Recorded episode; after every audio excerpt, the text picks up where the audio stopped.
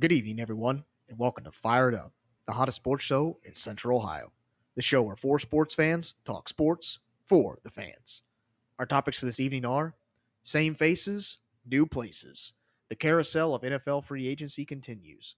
A wild first weekend in the NCAA tournament. The madness marches on, previewing the upcoming Sweet 16 games.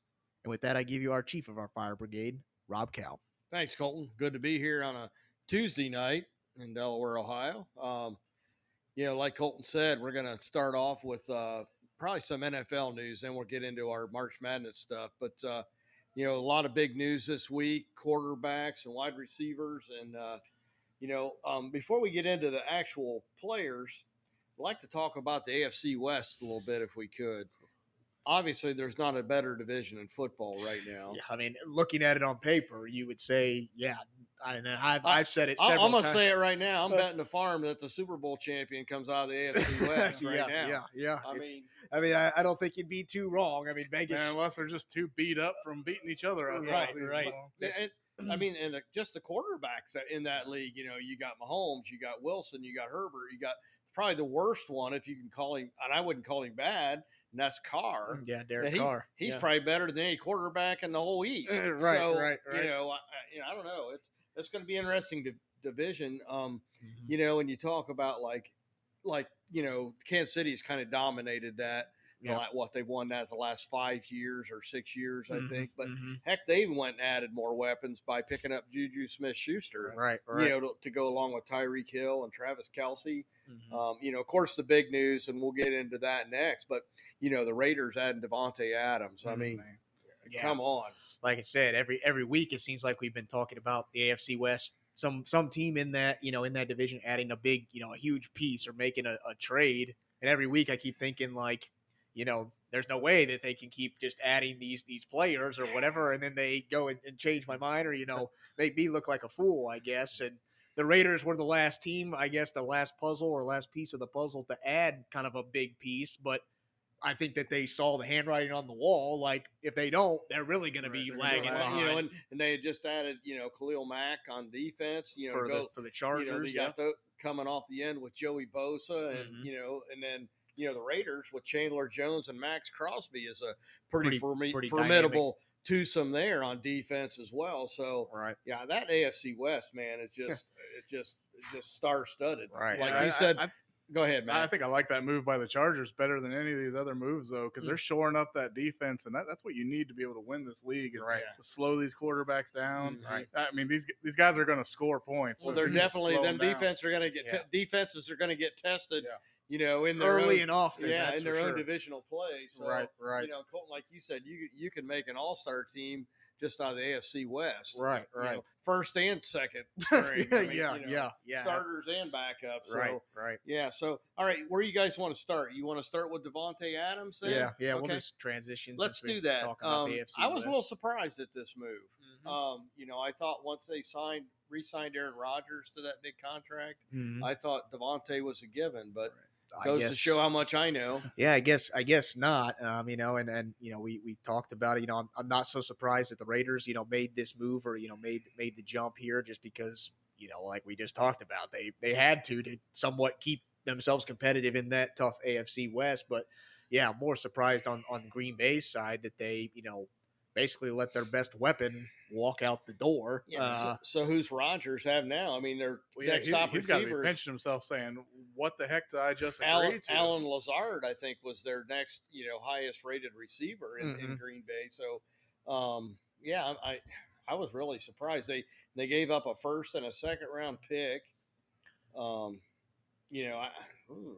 I mean, it, it makes a ton of sense for the Raiders though, because uh, Carr and Adams already have chemistry. They played together in college. Mm-hmm. yeah, Right. yeah, Fresno, They- they know Fresno each- State, yeah. right? yep. Yep, they Yeah. know each other really well, so I, I think that's going to be a great, great tandem for them. I think that's going to be a good thing for them. They got Hunter Renfrow as a, I mean, he's a Yeah. good receiver out there. it's it's uh you know it's crazy you know we talk about the AFC West you know even though the Raiders made this move they still have the worst odds to win the AFC West Right, Yeah. right. it's crazy to think you know that that's you know Yeah, you know. add a big piece like that and maybe what might be the missing piece for for the Raiders that they haven't had in a while and they still have the worst odds to win their own division Mhm. so you know how tough it is. Then it, with, with, with that, you know, at least Vegas views it views it that way. And, so. and it really wasn't a ton of draft capital to get Adams. I mean, because he. A lot of people are calling him the the best receiver in the league. Mhm. You know, Right, right. Close between him and uh, uh the the uh, guy out there in uh, L.A. uh, Cooper Kupp. Cooper Kupp. Cooper Yeah, Kupp. I mean, it's got to be one and one A there. So I Right, mean, right. You're you're getting the best receiver in the league for a first and second round pick.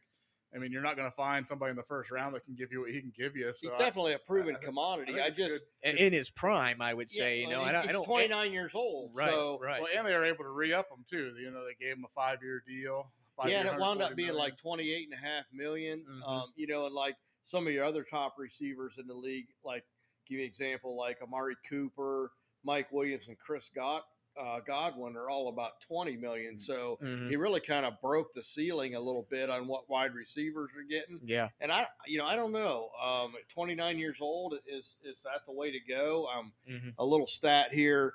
There's only been four receivers that have had like their top five seasons after their 29th birthday, Mm-hmm. and this is an elite class: Terrell Owens, Mm-hmm. Marvin Harrison, Yep. Cris Carter, Yep. and Jerry Rice. Yeah, those are. So I mean, can elite. you put Davante Adams in that group? Yeah, I, I But guess, guess- I guess we'll see. I guess potentially. Yeah, there the, the, the jury's still out, I Right, guess, but- on that. Uh, Um, but but is he going to maintain that production over a five year and, and not and not you know uh, you know, Injuries, David you Carr, know. I think, is a good quarterback, but Right. he's not Aaron Rodgers. Mm-hmm, You know, is he going to maintain that production right. with you know um, a different QB. A and different obviously, QB. I think it does help. and a new head coach? Right, right. Um, you know, and I think yeah, it's it's interesting because the more I was kind of reading about this a little bit, you know, I, you know, like we said, I thought when Rodgers re-signed that that Davante Adams was kind of a, a done deal, or that was you know, all right, Al Rogers is back. You know, Davante Adams is a is a shoe in to be back. But Mm-hmm. reading into it a little bit more, it sounded like Adams wanted out of Green Bay. Uh, yeah, Um, I, and I hadn't heard that up right. until uh, because they, recently. they had actually put the franchise tag on him, He but from not playing but for for yeah for everything that I was reading,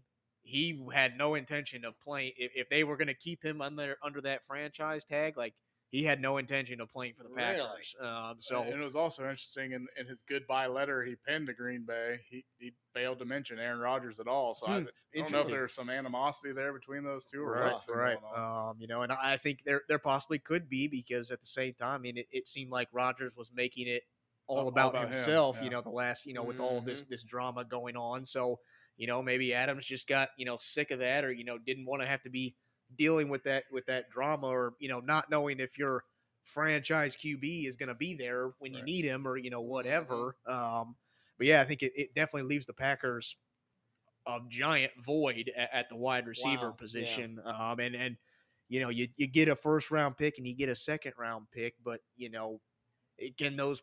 I mean, time will tell. Will those picks be able to fill that gap. fill yeah, the giant numbers that that Adams has been able to put up in the, in the short Mhm. amount of time that he's I been agree. been in Green Bay. Um, you know, and the Packers have, you know, haven't drafted a wide receiver in the first round since 2002. So uh, it's been been a while since they've gone, you know, wide receiver.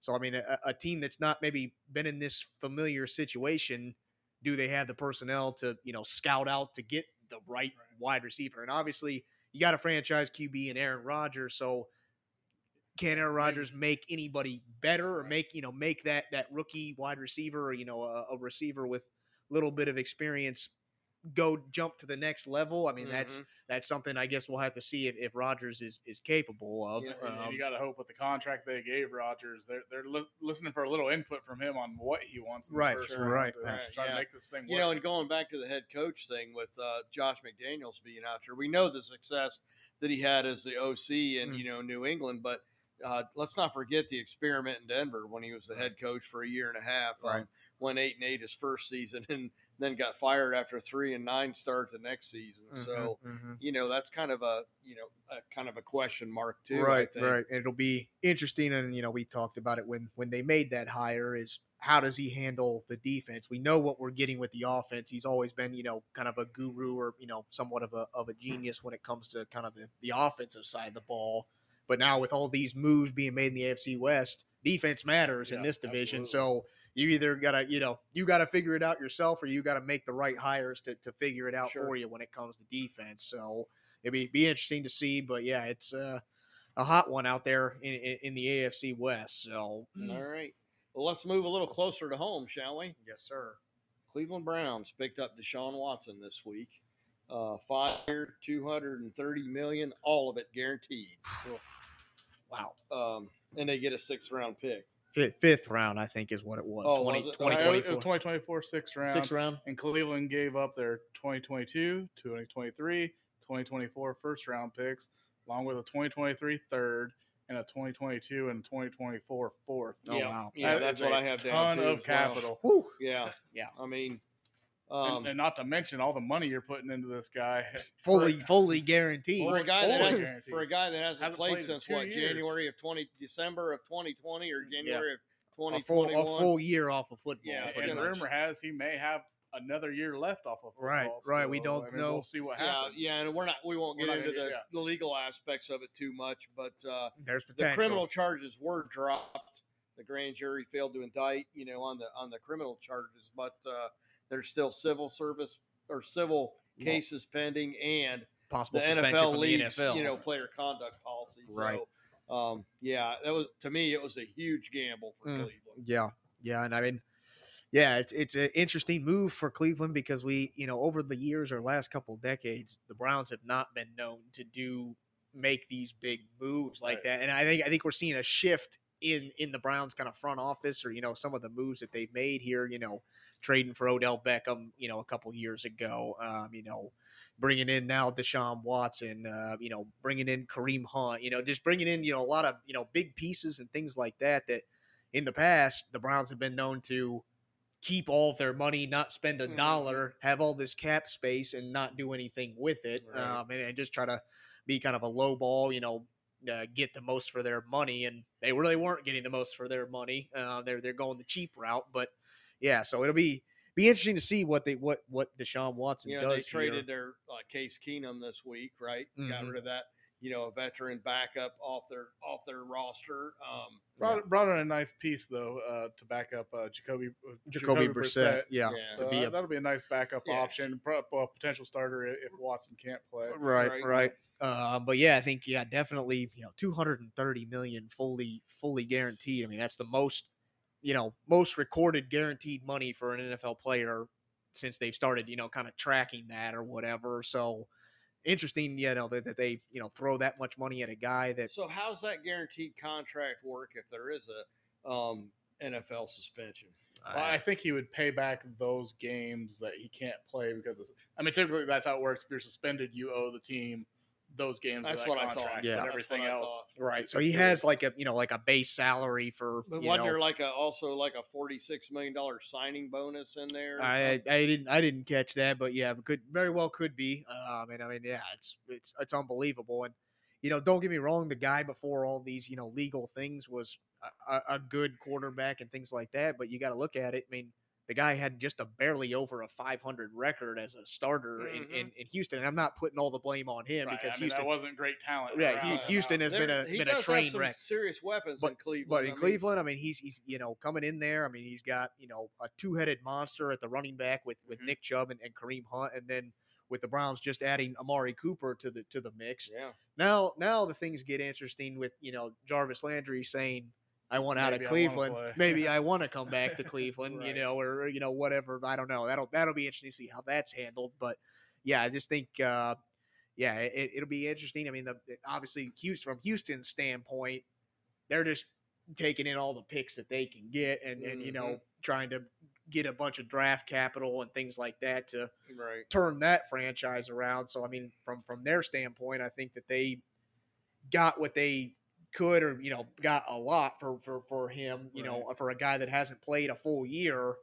And yeah, I know all the legal stuff is is is done with, or you know, somewhat done with. Um, but uh, yeah, I think it, they got you know a ton of draft picks for for somebody that you know has taken almost a full year off of football. Yeah, Uh, Yeah, I- I think it's crazy on how on how quickly things changed for Baker Mayfield there in Cleveland. Though. I mean, yeah, that you're was looking at to be him just my two years ago. He unlocked the beer fridges for all the fans. Right, right, After not winning any games, finally led them to some wins. mhm. Then led them to the playoffs, somewhere the Browns First haven't time been in- in right. forever. Yep. Let Yeah, him the you- playoffs. Got to you- win in the And- playoffs. And, then last year he he gutted it out. He played hurt all season long. I don't think you can question the kid's heart. Yeah. No. Um, you know, and he's got a gun for an arm. and for you Um, know Cleveland, that's I mean that's what you- excuse me what you what you want. I mean that the city of Cleveland is like built on that Blue like collar, tenacity rugged- or, you yeah, know, that- that- that uh, you know hard working mentality. So I think you know it, it's just crazy how how it works about you know how So- quickly people fall in and out of love with with sports figures. So Watson to the Browns, Mariota to Atlanta, Mhm. Matt Ryan to the Colts,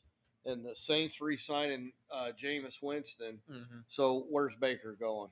What do you think? Yeah, I mean, uh, it doesn't leave them a ton of options out there right now with all the different QB swaps and moves and things like that that we've been talking about over the last couple of weeks. I mean, my my you know initial thoughts when you know everybody was kind of asking was you know Seattle still possibility. Right. I mean, I think at this point that's the only possibility I I see. I, I Um, saw the Panthers possibly, and then the one that just popped up today was was Pittsburgh, and I, I'd be I'd be surprised. shocked. Yeah. I would be shocked. mhm. Um, But you, you know what? I'm going to throw something even weirder out there. I think if I'm the Browns, he's still under contract. Mhm. I keep him C- Yeah. because if if Watson can't play, if he does if he does truly get suspended, like has been talked about, and I think may be a real potential here, Mhm. then you know what? You give him one more year, he'll, he'll build a little more a little more value. Mhm. You get maybe a little because nobody's offering hardly anything for him at the moment. They're Yeah, not going right. to get the draft capital they want. Right. So if they can't get what they want out of him, keep him. make them play. Yeah, Yeah. yeah, yeah. That's I true. think, uh, And I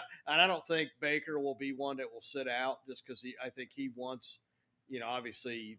He wants to play. I mean, And, he and wants I, to I play. think, through I an think if you're the. Browns, you make a deal with him. You play one more year for us, and we'll send you wherever you want to go. Mhm. You know, Yeah, that's a good point. buy, buy something out of that year. Yeah, yeah, that's that's that's interesting, and I guess kind of the the final wrap up on this is you know Deshaun Watson. I mean, it's crazy that the Browns were able to pull this off because you know maybe 24 hours before this deal had had you know happened is that the Browns had dropped out of the running or like Yeah. Deshaun had basically kind of He written the Browns off you know as as a potential you know.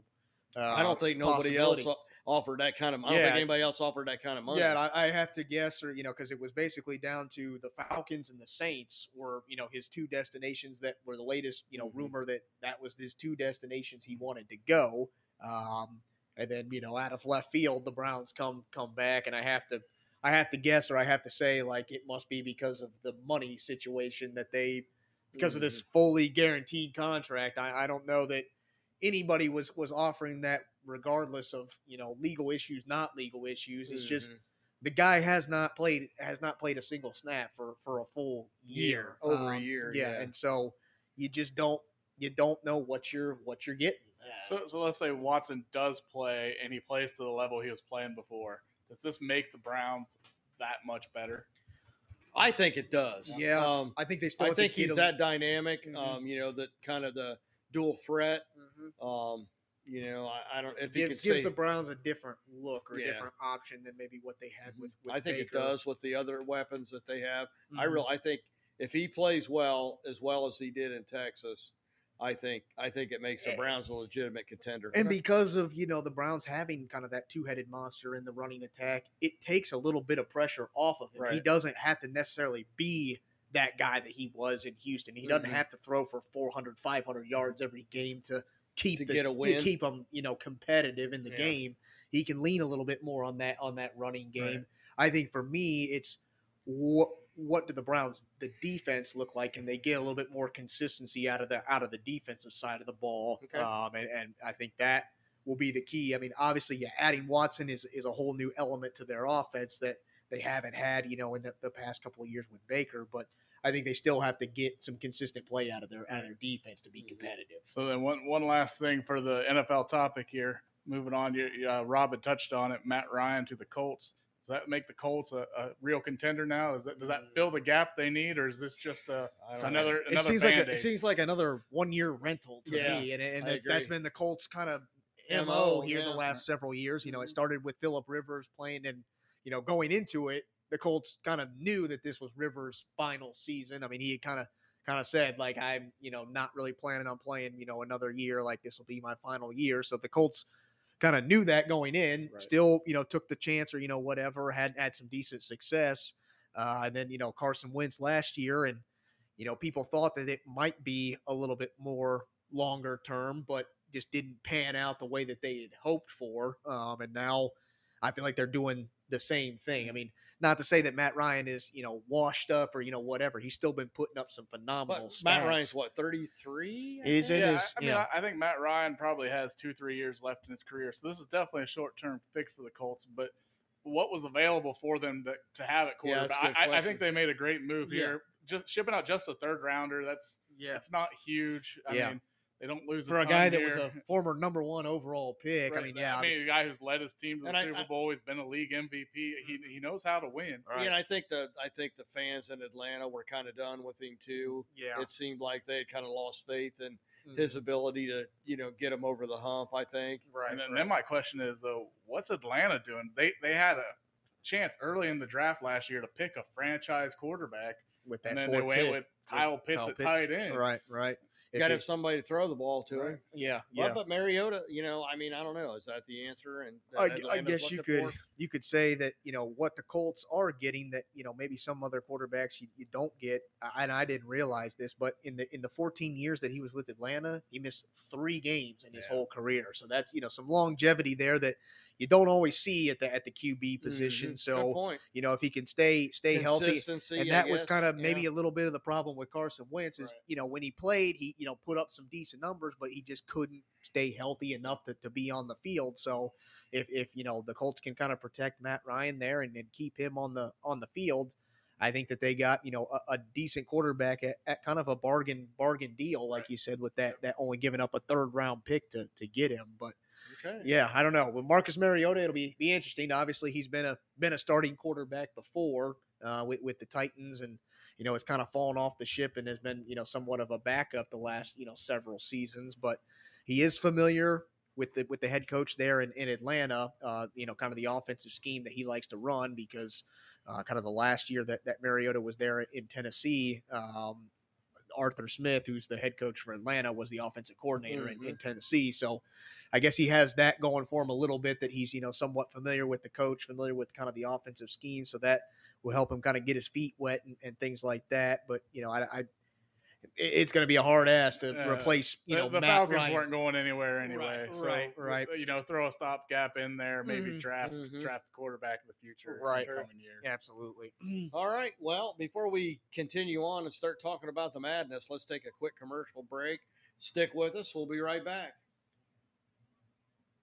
This podcast is sponsored by Podbean. Podbean is the easiest way to create your own podcast.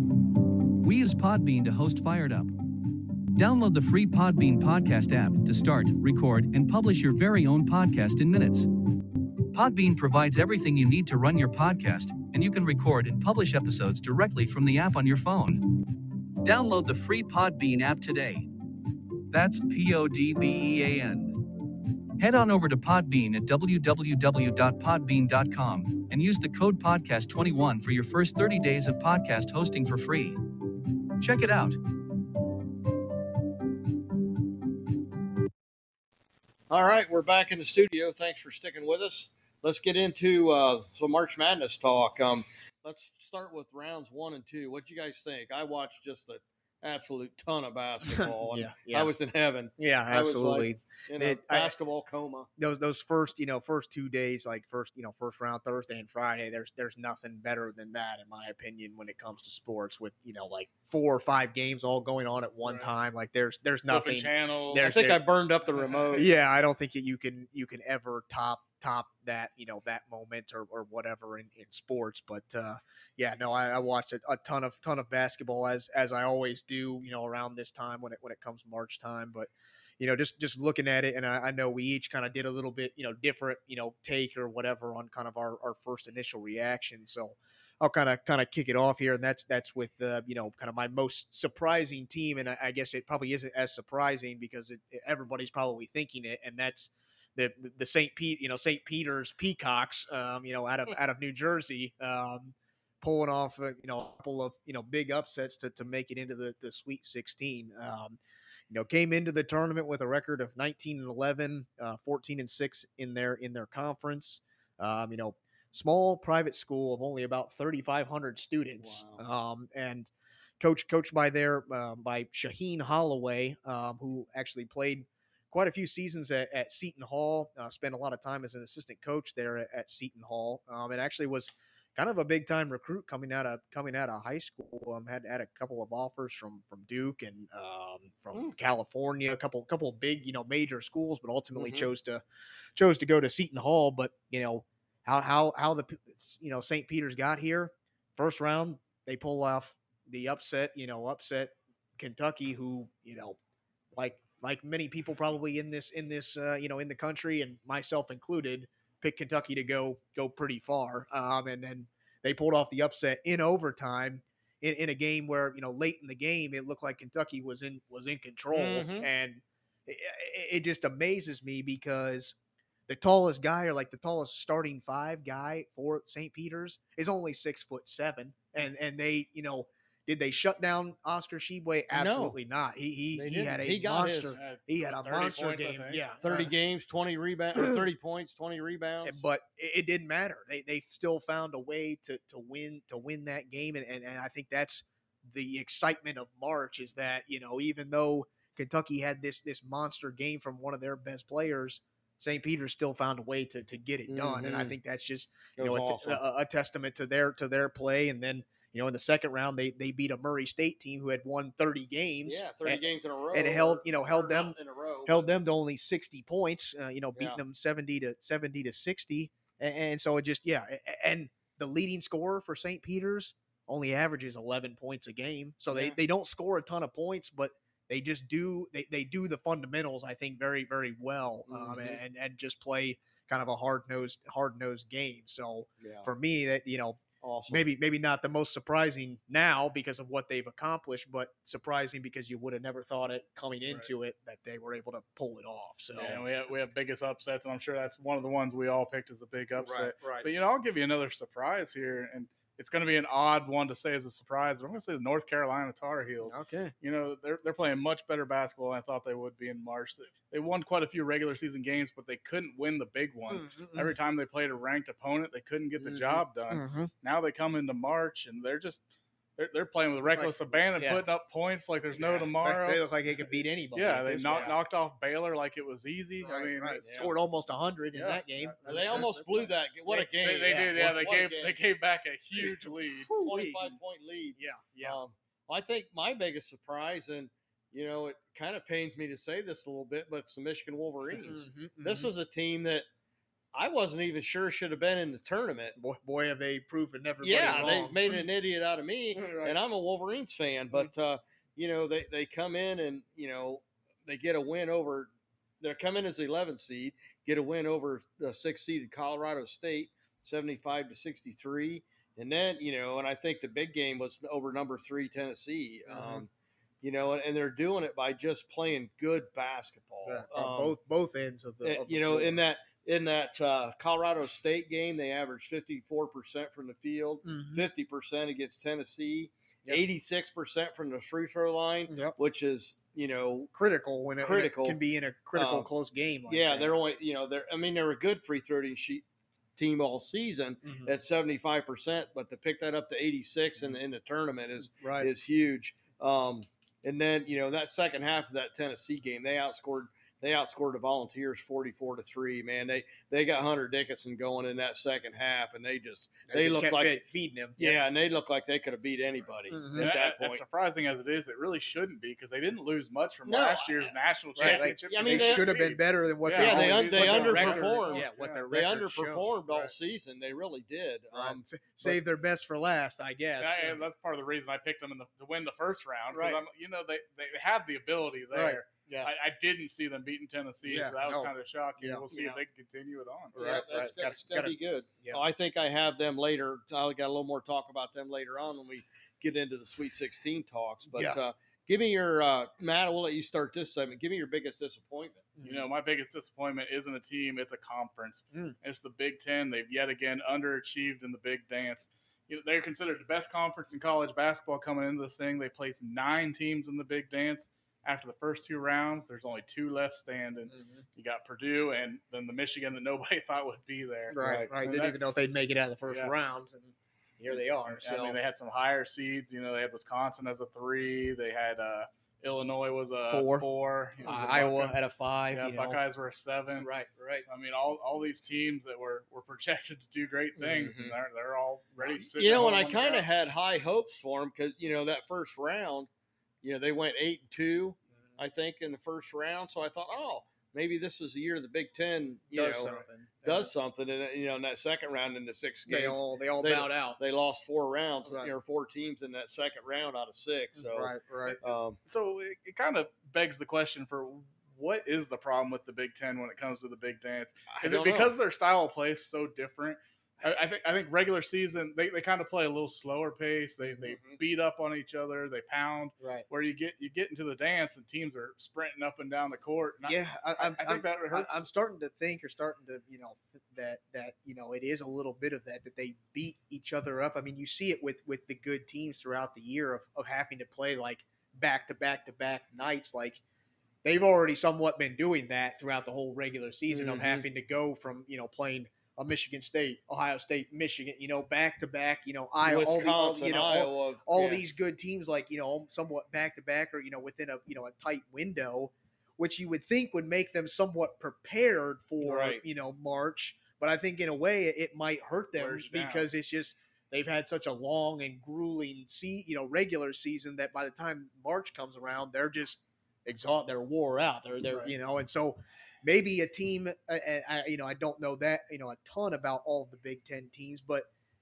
maybe a, a team from the Big Ten that has a little bit more depth is the reason that you're seeing some of these other teams do better from the Big Ten is because they do have a little bit more depth, so they're able to play, you know, Mhm. some more some different players and and keep kind of fresh legs in there. Right. Where some of these other teams they aren't so deep, so you really have to rely on your starters. And and they're like I said, just just wore wore out from a from a long season Mhm. when it comes March time, they just they got nothing left in the in the tank type Right. deal. That's a- So that's a good point. Mhm. Um, and I, I guess I'll go ahead and go second because my biggest disappointment was the Big Ten as well. But I'm going to specifically point at the Illinois, uh, you know, team out there in Champaign. You know, they came in as a four seed, went against Chattanooga, the 13 seed, beat them by one point when Chattanooga led the whole game. right. I mean, other Yeah, than that- the last forty five seconds. yeah, I mean, they won by one point, only scored 54 points. They went three of 17 from the three point line. hmm um, only shot 13 to 22 from the free throw line. You know, it was just a bad outing all around. But I thought that would be a wake up call for them. Then Yeah. they go into Houston and only scored 53 points against Houston. Went six of 25 from three point land, hmm and they did shoot a little better at the line. But you know, uh, over this in the season, regular season, they were 36 percent from three. It's not great, hmm but it's It's towards the passable. top. They only shot 21 percent in those two games from three. yeah, yeah um, well below their average. From the free throw line, they were 71%, which is not good. Mhm. I like to see teams at least shoot 75, but then they only shot 68% from the free, you know, so it- giving up giving up free giving points. up points. And, and it wasn't, you know, they got some senior, or I guess not all seniors, but veteran leadership on this team. Frazier's a senior, Plummer's a grad student, uh, Cockburn's a junior. Hawkins is only a sophomore, but then Williams is a senior as well, and that's their five starters. So I guess I don't know. I got to blame it on coaching. Mhm. I, I, that's the only thing I can lay How it much on. longer are they going to hang? That's two years in a row they've Yeah, gone in. bowed out. gonna- Yeah. It- It- it's uh yeah funny funny that you say that because when I looked at my notes from this exact same segment that we did last year at, at Mhm. about this same time, my most disappointing team last year was Illinois. yeah. My most disappointing team this year, Illinois, Oh, again. okay. And- and- well, and- we all kind of agree on yeah, it. you know, um, and I guess to me, you got Cockburn down there. Why are you Yeah, jacking you up all these? wearing people why out. are you right. jacking up all these threes? yeah, I don't. when you're not making them. Right, yeah. When, you when just keep taking bad shots. hmm Yeah, just giving you know Houston opportunities to run out there and, and get you know easy buckets with with Mhm. kind of long rebounds and things like that. But you know the thing I look at in that in that game against Houston, they had 17 turnovers, Ugh. and I mean when you have close to 20 turnovers, you, you don't set yourself up for success because in that one Houston didn't have. You know, I think they had like under 10, so you know, I, I can somewhat get away with the turnovers if it's somewhat close. If Houston had, you know, 16 turnovers, then, you know, maybe it, you can kind of throw it as a wash. But, you know, Houston didn't have a ton of turnovers. Illinois had a ton. So, you know, out of those 17 turnovers, even if Houston doesn't score on every one of those possessions, that's an empty possession for you Right, that you don't get the Uh, opportunity that's to at least score. a two point. Right, right. A four point if they if they score. Right, right. And so I think, yeah, it, just, you know, it, well, I, yeah, the, the the first round was definitely not a wake up call for them. You know, I thought, you know, I thought no. the exact same thing. Like, oh wow, like almost get beat. You pretty much are down the entire game except for the final minute, and then Mhm. you know, you know you're going to get a better team in Houston, um, you know, than, than Chattanooga. So you're going to have to step up your game a little bit. And they just they just didn't. They Mm-mm. never they, that switch never never clicked. Never you know was never there. That fire or passion. No, that, and that's what I noticed too. never- I'm glad never you brought that up, Colton. They did, that team just did not look inspired at Mm. all. Yeah, yeah. I don't know if they thought they were going to walk through the first and second round and Right, you right. know, whatever. But yeah, it was disappointing to see. Mhm. So Yeah. all right, where are we at now? Um. So is there any more you want to talk about first and second round? You know, Wait, any, I, any- I will make one last point. I think this first second round proved the West, like we said before, is the toughest division in this whole thing. Mm. Seeds one through four all made it through. Right, and right. battled it Yeah. out. out of that's out of all the all the Um, chaos and all you the know, other. and I, I, I think that you know we talked about this before the tournament started. I think the committee obviously did a good job. There's been a Mhm. lot of what there's been five overtime games already. Yeah, yeah. um, You know, some close games, and I think it speaks to the parity in basketball right now. You know, at this time. You go, go back to years past, and you know I don't know how many millions of people submit the brackets on ESPN, but um, you know you go back, and there's still at this point in the game, there's still t- you know hundreds of people with Perfect, perfect brackets. There's nobody. No, not not- a single. not from entrant. not from ESPN, Yahoo, any of the different any of them have a have a perfect bracket. So it, it definitely has been madness, if you if you will. But yeah, it- it's definitely made for a, another exciting March. Um, you know, and, and like you said, there's been a ton of good games. Even if even if some of the top seeds have won, they've still been somewhat close. Like Mhm. they haven't just been running through these teams. Like they've still been had to you know had to been tested or you know have been tested from some of these lower seeded teams. So I think that just that, that makes it more more interesting to to watch. You're not Mhm. you know not seeing just one team just dominate everybody. You got, you know, I think a handful of teams at this point could could possibly be Yeah. cutting down the nets. Yeah, and we talk. I talked about Illinois how how poorly they played. I thought, um,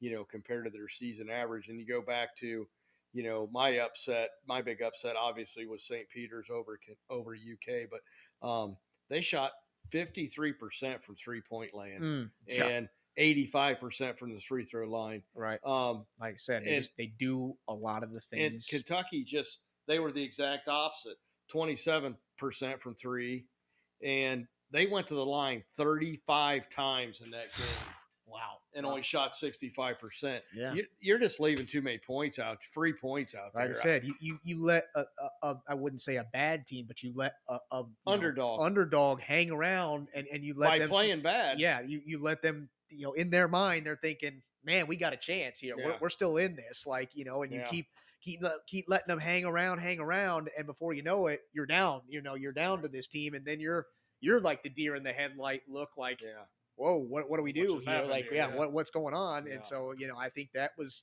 a little bit of, of Kentucky's, you know, problem there is that they just Mm-hmm. let, let St. Peter's kind of just keep, keep getting back into it, just keep hanging and you around. would think going to the line 35 times that you know you would be able to squeak out a win but And, Yeah. you know, I think that's something your uh, your Duke guys are going to have to remedy too. They've Right. been playing a little tight. I, they've got the weight of the world on their shoulders. Oh, absolutely. Coach The K's pressure- last big the game. pressure's building But it's- Right. you can tell it's getting into them a little bit. They Right. got real tight in that Michigan State game. They were able to Mm-hmm. overcome. yeah, yeah. They're, they're going to have to get Play. a little looser here. Right, right. well shall we move on to our sweet 16 talk Yes, Um, sir. who wants to start i want to let you start this segment All right. Well, I'll start start out in the out in the East region. Uh, one of one of the matchups I got here, and and that's the uh, North Carolina coming in at twenty six and nine versus uh, UCLA at twenty seven and seven, and that's a eight seed in North Carolina versus a four seed in, in UCLA, and, and that game's on uh, Friday Friday night nine thirty p.m. Uh, Eastern time uh, over on CBS is when that one's going to kick off. And you know, looking at it, uh,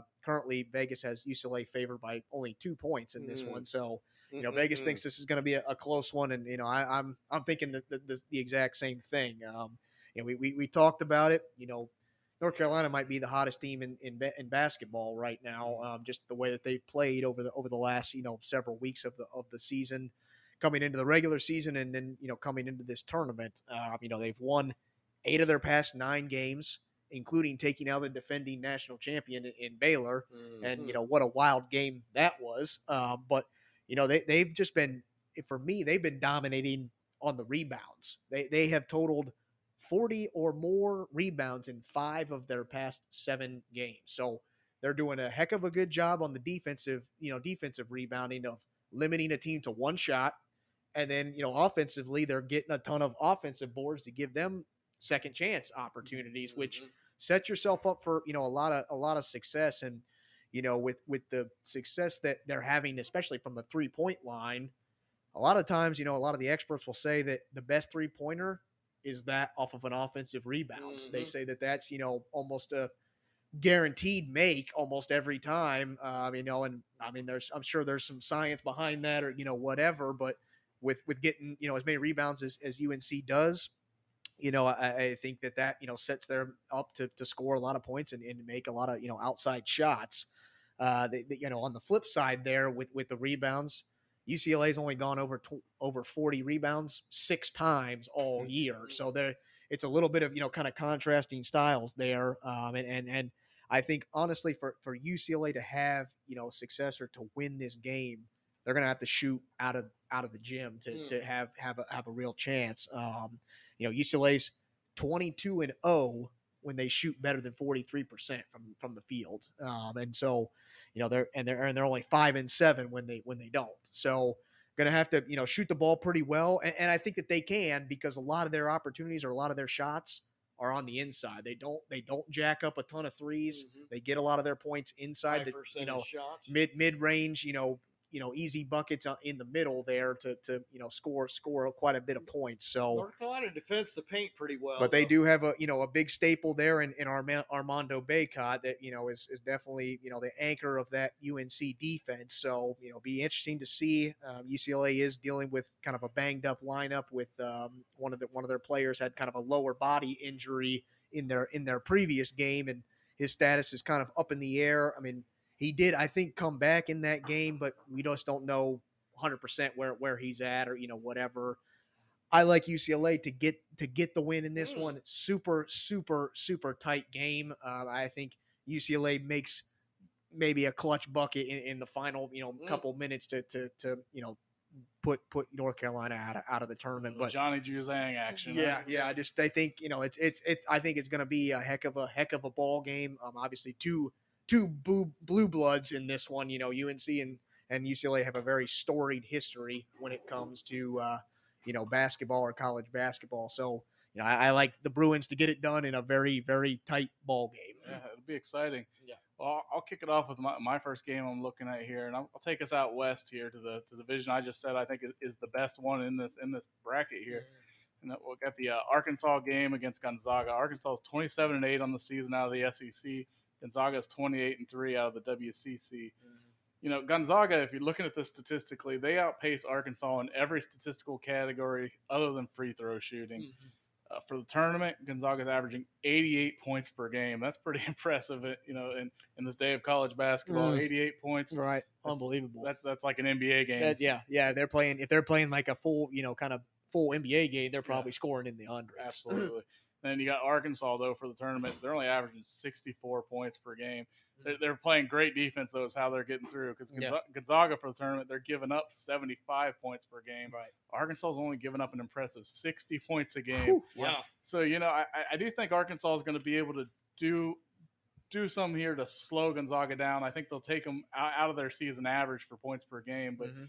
I don't think they're going to be able to do enough. I think Gonzaga is going to have enough offense to get the job done. Right. It, it's going to be closer than than what you would think looking at the stats. Mhm. But the way Ar- Arkansas is playing great in this tournament, and I think they continue to play well. Yeah, yeah. Uh, some some stars here to watch. You know, you got to look at Drew Timme for Gonzaga. He's the star forward there, and uh, look at guard JD Notae for uh, Arkansas. Those are two stars for both teams. They're at both averaging 18 points per game. They're their go-to guys, and it should be exciting. Yeah, absolutely. Arkansas is kind of keeping the uh, SEC's hopes alive. They're the only SEC team left at the moment um, in, in, the tournament. So, you know, yeah, Kentucky, LSU, uh, Tennessee, uh, all those teams, you know, getting getting knocked out in the first weekend. So, Arkansas is kind of you know the lone man, you know, representing the SEC to kind of you know represent the the the conference real well. But yeah, it's going to be a tall tall task to go against you know Gonzaga, who's you know averaging quite a few quite a few points there. But Absolutely. they've been playing defense pretty well. But yeah. we'll, we'll, we'll see. You know, Gonzaga is a whole different animal. So no, that's for sure. Um, well, I, my first game is a uh, game in the South region. AT&T Center in San Antonio. You got uh, number 11 or number 11 seed Michigan going up against number two seed Villanova. Um, you know, I think if you look at this game from the outside, you, you would think this is going to be a you know a pretty handy win for Villanova. Vegas has got them by five points right now, um, but I don't know the way Michigan's playing right now um, and the size advantage I think they have against Villanova. Um, you know, Michigan's shooting over their average in field goals, over their average in free throws through the first couple games. Um, they're getting some good production from some guys off the bench. You know, the Frankie Collins only averaged like 11 minutes all season. Played 30 minutes against Tennessee and 31 minutes against Colorado State. Mm-hmm. Um, 14 points um, in, in, the Colorado State game, uh, and then Houston, um, 13 points against uh, Colorado State coming off the bench. So uh, you know, Jay Wright, obviously, he knows how to coach a team in the tournament. Mm-hmm. You know, 2016 champion, 2018 champion against Michigan mm-hmm. in that 2018 game. Uh, you know, they look good in their first two games. I thought they looked just solid, mm-hmm. really, mm-hmm. really solid. They don't make mistakes. Um, Collin Gillespie, you know, can create. Their big guy, their big guy in the middle, Jermaine Samuels at six seven. Um, you know, he, he gets his as well. They're two leading scorers. I, I don't know. This is a tough one for me to call, but if you look at like Villanova, they're 17 and four against the spread as the favored team, mm-hmm. but Michigan is nine one and one against the spread as an underdog. Mm, mm. So, you know, I mean, it's a coin toss. It is, and so I think I'm not going to let my heart pick this one. I'd love to see. I really would love to see Michigan win, but I think just the experience of Jay Wright and uh, that team in Villanova, I, am going to take Villanova in a close one. you know, though, I think Michigan's got a real good shot here. If they if they learned anything from the the Buckeye game against Villanova, if you start pounding it down on the inside Villanova had no answer for Zed Key mm-hmm. or for uh, EJ Liddell there when they finally started going down into the paint. Mm-hmm. With, you got a guy like Hunter Dickinson, right? He should yeah. have a field I mean, day. They do, like defense. I said, they do have a size advantage. Hunter Dickinson at seven one and Moussa Diabate at six eleven. Yeah, I, think um, if they um, play that play off of that it, though, I think they have yeah. a real and shot. Diabate, you know, he's averaging fifty four percent from from the, but he gets a lot of high percentage shots. Right, right. So, yeah. yeah, I agree with you, Matt. I mean, if you can if you can push it down low, if you can get that good entry pass and get that ball down on the block, uh, Michigan's got a real good shot of winning this. Yeah, absolutely. Well, I'll move it over to the to the South region. Um, I got got a game uh, number number five Houston, uh, thirty one and five versus number one Arizona at thirty three and three. This game is on on Thursday night at, at 10 p.m. Eastern time over on TBS. Um, so super super late one there out out west, but you know I guess it's in the south now. But uh, you know there's a super super late game, but Arizona comes comes into it you know favored by only two points as well. So you know Vegas has got this one. It's kind of a, a close matchup and. You know, it's it's going to be interesting. I mean, Arizona was tested against TCU in their in their last game, had to go to overtime to to, to get over the hump to to get to get to this game. Uh, Houston somewhat has kind of cruised through their first, you know, first two matchups, uh, taking out UAB in the first one, and then you know down in Illinois in the in the last game. But you know, I, I think it come into this. Arizona has a bad, bad problem with with turnovers. Had 16 against TCU. They had 19 in the first round against Wright State, and so I just think you know in, in their last four games they've had 64 total turnovers. I mean mm. that's that's a lot. I mean, that's a lot of points to be given away, and and I think that's going to catch up to you eventually. Like you're going to find the right team that takes advantage of those turnovers and converts them into into buckets and you know that Houston has the blueprint for that because they forced 17 turnovers against Illinois in their in their previous game. So you know definitely Arizona I think has has got their hands full here, and, and, it, and it's strange to me because when when you look at this matchup, Arizona has clearly the size advantage coming to this, or you know, against their you know last two opponents, they've had the, had the size advantage. They lead the NCAA in total rebounds, and, and surprisingly, against TCU, they let TCU have almost 50 total rebounds, 20 on the offensive glass. Mm. So I think even even a team that's not you know doesn't match up with them you know size wise can still you know can can still play with them even with the, the size disadvantage. So Houston, I think, is just kind of a scrappy team. They they don't have a ton of size, but they just they play with a lot of heart, a lot of you know fire. Mhm. So I think this game's gonna be gonna be super close. But I think Arizona Arizona gets it done. They have you know I think a little bit more talent when it comes to kind of the offensive side of the ball. A lot more guys to go to in, in crunch time. I like I like the Wildcats from from Arizona to, to get Right. it done. I, I think you're right. I like. I mean, I thought Houston looked really good against Illinois, but I think you're right. I think Arizona's just going to be too much for them. Mm-hmm. Matt, what you got for your All next right, game? Yeah, my next game is uh, I got St. Peter's at 21-11. They're the big Cinderella of this tournament out of the MAAC. They're taking on Purdue 29-7 out of the Big Ten. This is another game. You look at it on paper, and it sure seems like a mismatch. Purdue's better in every statistical category other than block shots. Purdue for the tournament, they're averaging 80 points per game. St. Peter's is right there for the tournament. They're uh, averaging 77 a game. Purdue, though, is giving up 64 points a game. St. Peter's giving up 70. I think this is going to be where the road ends for St. Peter's, though.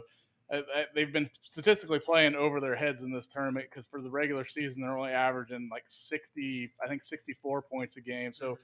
you know they're they're scoring more than their their season average.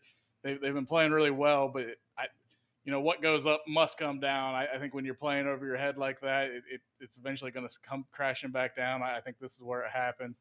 So I'm going with Purdue. I, I do think it'll probably be close. Um, so stars to watch in this game, you got to look at guard Jaden Ivey for Purdue and uh, guard uh, Daryl Banks the third for St. Peter's. These are the two two big guys on each team, and Mhm. it's gonna it's gonna be an exciting matchup. Very good. So the clock strikes midnight then on I- I Cinderella. think so. Yeah, un- unfortunately, I think yeah, yeah, they Purdue Purdue is, is pretty talented. So But I don't have a lot of faith in the Big Ten right now. yeah, so- that's true. yeah. I mean, somebody's got to beat the drum for it. Every year, it does seem like there is there is one team that does seem Yeah, to beat the right, drum for the right. Big Ten. Right, right.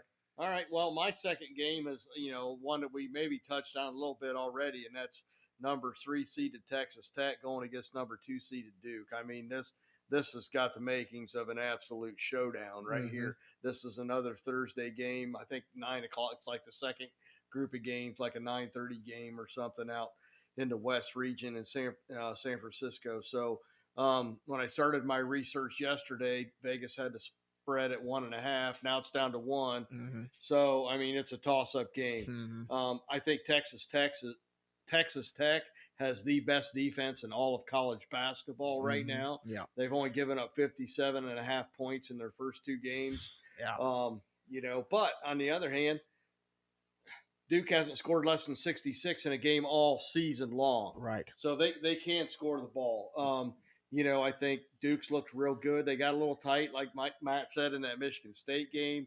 Um, you know, and I think what what Texas Tech does to you is they, they make you take tough shots from the outside. They Mhm. got this. Uh, they got a name for it. Nothing in the middle defense or something. Mhm. So they don't let you. You know, they try not. They keep that ball out of the paint. You know, and that's the best way to defend uh, Banchero. At this point in his last four games, he's only four or fifteen from the three point line. Mm-hmm. So if you can push him, make him take outside shots, that's the best way to, you know, keep him from hurting you.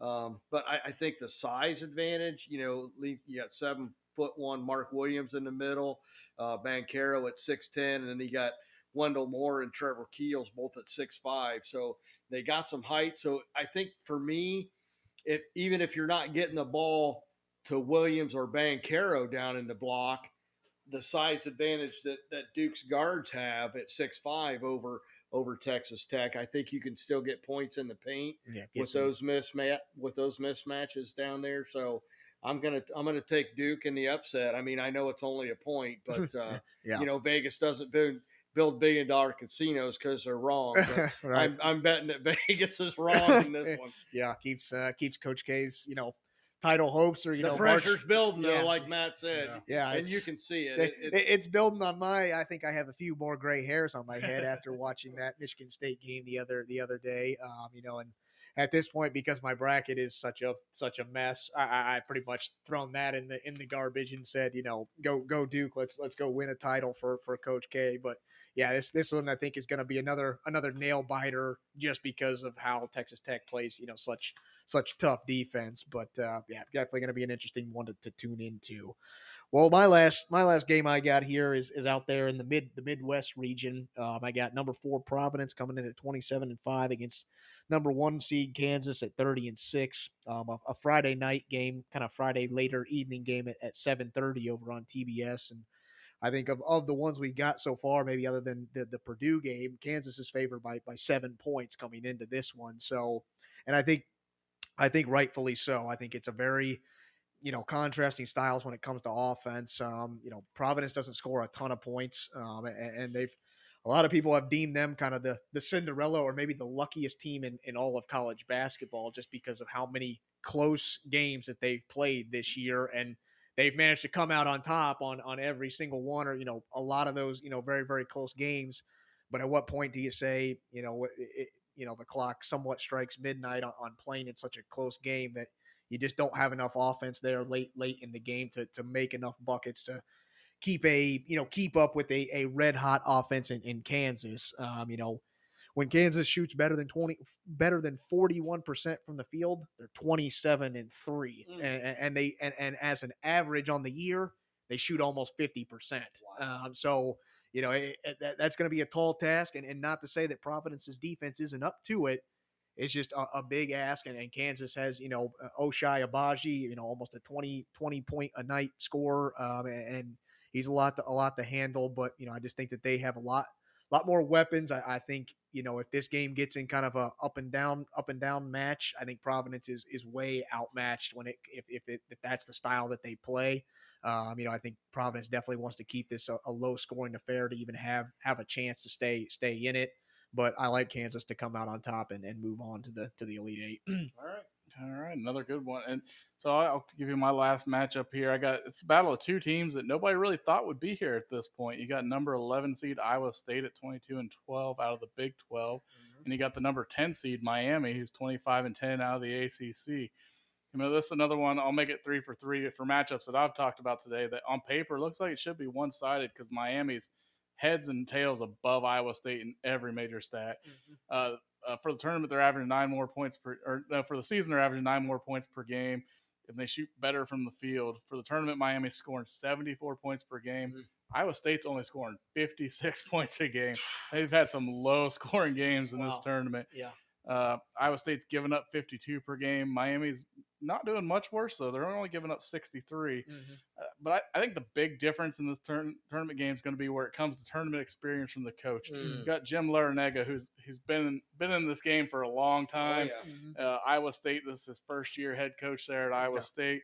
So I, I think that's going to be the key here. I think Larinaga can get his guys a little more prepared for the spotlight to, Mhm. to shine, and I, I think Miami pulls this off and, and moves on into the Elite Eight. There- All right. That's good. I, I picked Miami in that first round. That was one of my upset picks that I did manage to get right. um, but and I almost took them in the second round as well. But uh, yeah, I think Miami's got a real good shot of moving on to the Elite Eight, and I agree with that, Matt. All right, absolutely. Well, Well, that's our it for our show tonight. Um, you know, we're gonna. I won't be here in the studio next week. Uh, hopefully, we'll have a guest reporter in here or guest panelist next week. So, uh, you know, I'll let Colton sign us out and give you the particulars. yeah, uh, we, we appreciate you guys for for listening to our to our to fire it up this week with your host Colton Cow. Chief Rob Cowell. Matt Cordis. Uh, we we hope you enjoyed enjoyed the episode, and you know if you want to hear other topics for for future episodes, or you know you just got a big burning sports question you want the want the team out here to to answer or debate it out here on the on the show.